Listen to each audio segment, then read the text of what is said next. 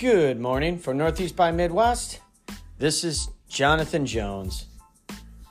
Happy Monday. Do you have a case of the Mondays or do you have a case of the Mondays?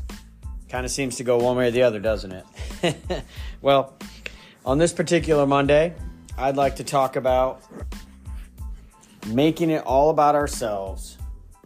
Well, let's see. What are we going to entitle this? This is kind of a tough one, but I think to use the biblical phrase, everyone did what was right in their own eyes. Everyone did what was right in their own eyes. Or you might hear the cultural norm, you do you. Or, hey, as long as it's not bothering me, you do what you want to do. And you know, these things sound harmless, don't they? I mean, if I do me and you do you, hey, there shouldn't be any problem. We'll be good. There's no, you know, interfacing. There's no issues. There's going to be no problems. Sure, right? Everything will be fine.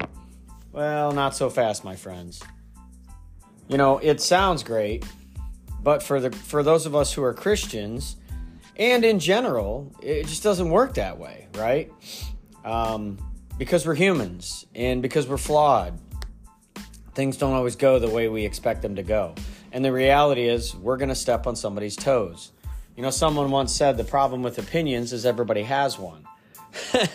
and the reality is, we're, you know, it's hard enough to get everybody in our own family to get on the same page, let alone a bunch of people we don't know, right?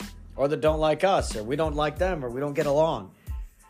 And so, what I want to talk about today really is in the realm of Christian ethics and how we are to live our lives. And so the phrase, everyone did what was right in their own eyes, is from the book of Judges. Uh, you may be familiar with it, you may not.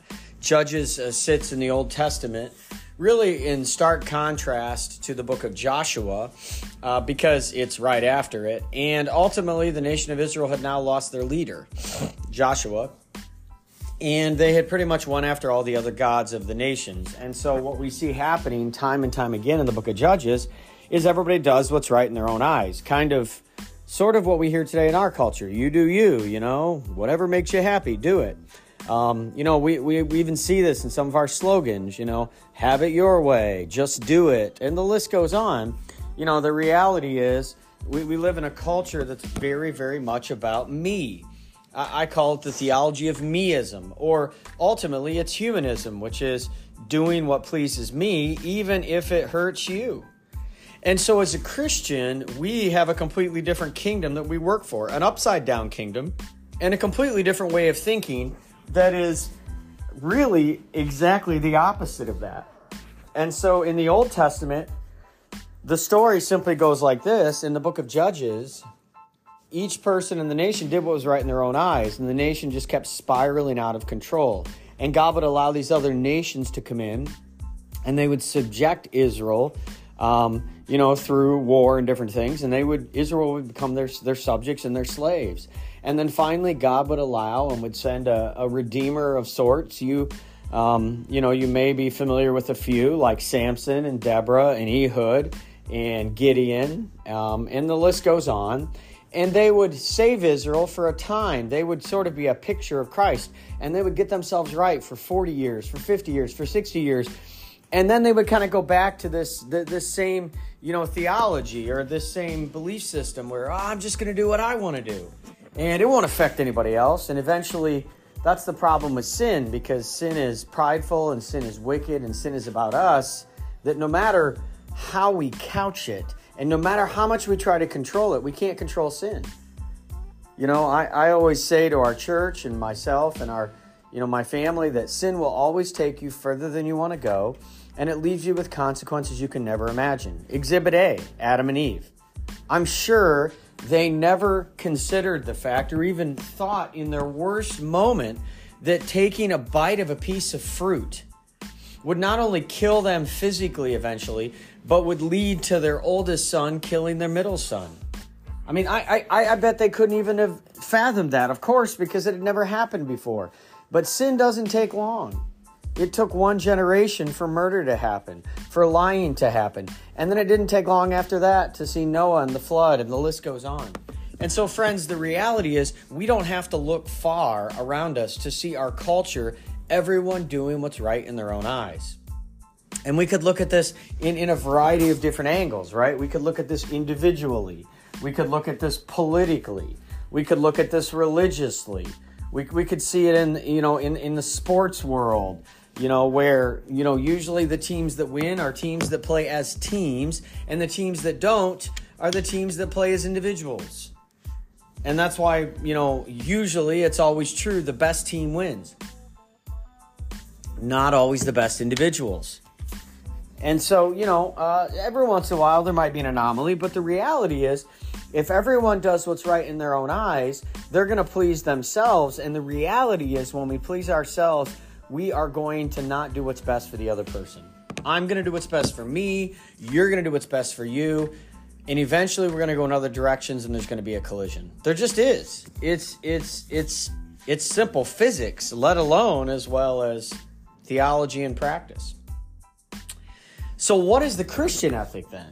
You know, if, if the world's ethic and, and if the teaching of the world is do what's right in your own eyes, you do you, I'll do me, and if you're not hurting me, that's fine, then what is the Christian ethic? Like, how are we supposed to live? How are we supposed to handle our situations? Well, the Bible gives us a completely different perspective on this. The Bible says that each one is to is to make others more important than ourselves. In the book of Philippians, the Bible will say, Let everyone consider others more important than themselves. And then it will give us the example of Christ, and it will say, you know, who being in the form of God did not consider it robbery to be equal with God, but became the form of a servant and died on the cross and it was obedient to death on the cross. And because of that, he was highly exalted and has a name which is above every name, that at the name of Jesus, every knee should bow and every tongue should confess that Jesus Christ is Lord to glory of God the Father. Now, if you're listening to this and, and, and you don't happen, you know, to, to be a Christian or maybe maybe you grew up in a Christian home, um, you know, maybe you're an atheist, maybe you're an agnostic, uh, maybe you're just a meh, you know, you don't care. And so you're saying, well, well, that's just crazy. Why would I even care about that? That sounds stupid. Well, in the sense of logic, yeah, it probably does, right? It makes more sense for me to go do what I want to do. Why would I care what you want to do? Now, what I'm not talking about here is control. There are uh, biblical principles and things that we are to do and things that we are not to do, things that are sinful because we do them or because we don't do them. I'm not so much talking about that here. I'm talking about how we regulate ourselves and how we are to live in relationship to other people. And so it can be sin. But the reality is, as a Christian, my job my calling is actually to live in a way that makes other people around me more important than me. And what's really hard about that, and I'm admitting it, so kind of like an AA meeting. Hello, my name is Jonathan Jones, and I have a problem making myself more important than you. And that's really true. I, I think that's the greatest struggle. I think that's why Paul in Romans 7 will say, The things I don't want to do, I do. The things I want to do, I don't do. Ugh, wretched man that I am. Who can save me from this body of death, right? And so the Christian ethic ultimately gets to the heart of my default setting is to do what's right in my own eyes and to not care what you think. But as a Christian now, as a saint, as one who is saved, as one who is hidden with Christ in God in Jesus Christ, who the blood covers and who I am now called to a different life, my goal now is to live in a way that makes others more important than myself. Now, obviously, I don't think the Bible is asking us to do ridiculous things where, you know, I go home and let my family starve and give all my money to, you know, uh, uh, some other family and not pay my bills and be responsible. Well, obviously, that's that's not what the Bible is saying. Jesus himself didn't do that. You know, he ate and slept, but he did give whatever he had to help those around him. He was not about himself. He was about others. You know, I'm, we're preaching to the book of Hebrews here in our church, and and right now we're looking at the fact that Jesus was was made obedient through suffering and made perfect, and not in the sense of made perfect like you and I are, but it was a reminder that he is perfect because he did not give in to any of the whims, the, the, the sinful passions or desires that we have and the world offers us. He, he completely was victorious over that. That's really the idea here that ultimately, you know, we're, we're doing what's best for other people around us. Instead of asking, you know, hey, I'm going to do what's right in my eyes, instead, flipping that question around and saying, okay, by doing this, is this going to honor God? So I'll give you, uh, you know, an, an example that is a hot topic in Christendom and just one to think about, and that is alcohol. Is it okay to drink alcohol? Is it okay to have beer? Is it okay to have wine? Well, the answer is yes. The Bible never once forbids us saying that drinking is a sin. Now, the Bible will say that drinking alcohol, um, give wine to a mocker and beer to a brawler. And the idea is that alcohol is, and it will say to those that are perishing, and so those that are sort of downtrodden and, and struggling, because it probably gives them a little bit of a coping mechanism. We see people in the Bible drink alcohol, including the Lord Jesus himself drinking wine, you know. But what we don't see the Bible ever saying is okay is getting drunk. The Bible says, do not be drunk with wine, but be filled with the Spirit, right? And so the idea is control. And it's really the same idea here in, in, in this Christian ethic in the Bible that instead of doing what's right in my own eyes, controlling myself in the sense of what pleases me, I am to do what's right in God's eyes and please Him and care for others more importantly. So then what do I do with alcohol? Well, don't be drunk. And so if you feel like you can drink alcohol and not get drunk, then that's between you and the Lord. But there are a couple of caveats with that. The Bible says that we should not cause someone to sin, right? And so if I know that I have a very dear friend of mine who, knowing that maybe he has a bunch of alcoholics in his family or she does, and knowing that, that her friend Jonathan Jones is drinking would cause them to stumble or struggle in their faith, then I have to ask a very serious question. I have a right to go drink that alcohol, but I probably need to forego that right to honor my brother or sister in Christ and not make them stumble. And again, I'm just offering something to get us thinking. There's a lot more discussion on this, but the idea is in a very simplistic way the reality is do I fulfill my desire to drink alcohol or my desire for my friendship and put that first? And the Bible says that that's what Jesus did. Not in the sense of alcohol, but in the sense of his own life. You know, the, the very night we just celebrated in Gethsemane, he said, Father, if there's any other way, take this cup from me, yet not my will, but yours be done. And so I, I think the reality is a question that Christians that we need to ask ourselves is this just because we can doesn't mean we should. Now, it doesn't necessarily automatically mean we shouldn't, but our culture says because I can, I will.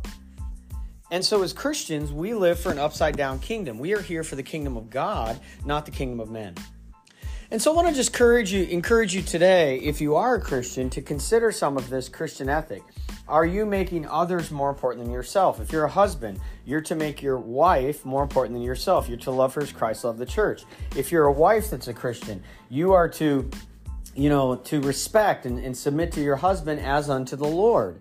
Doesn't mean that you don't have an opinion. Doesn't mean you're not part of it. Of course, it's a team thing. But we all have roles, right? You know, as, as a citizen, I'm supposed to be submissive to the government that's over me.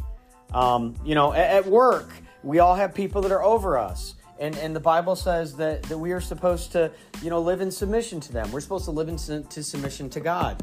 And so the reality is, as we think about these things, instead of it being about me, which is what the culture says, look, you do you. You know, if it feels good, do it. The Bible says, look, no. As a Christian, we're called to something different. And so I need to ask the question how is this going to glorify God?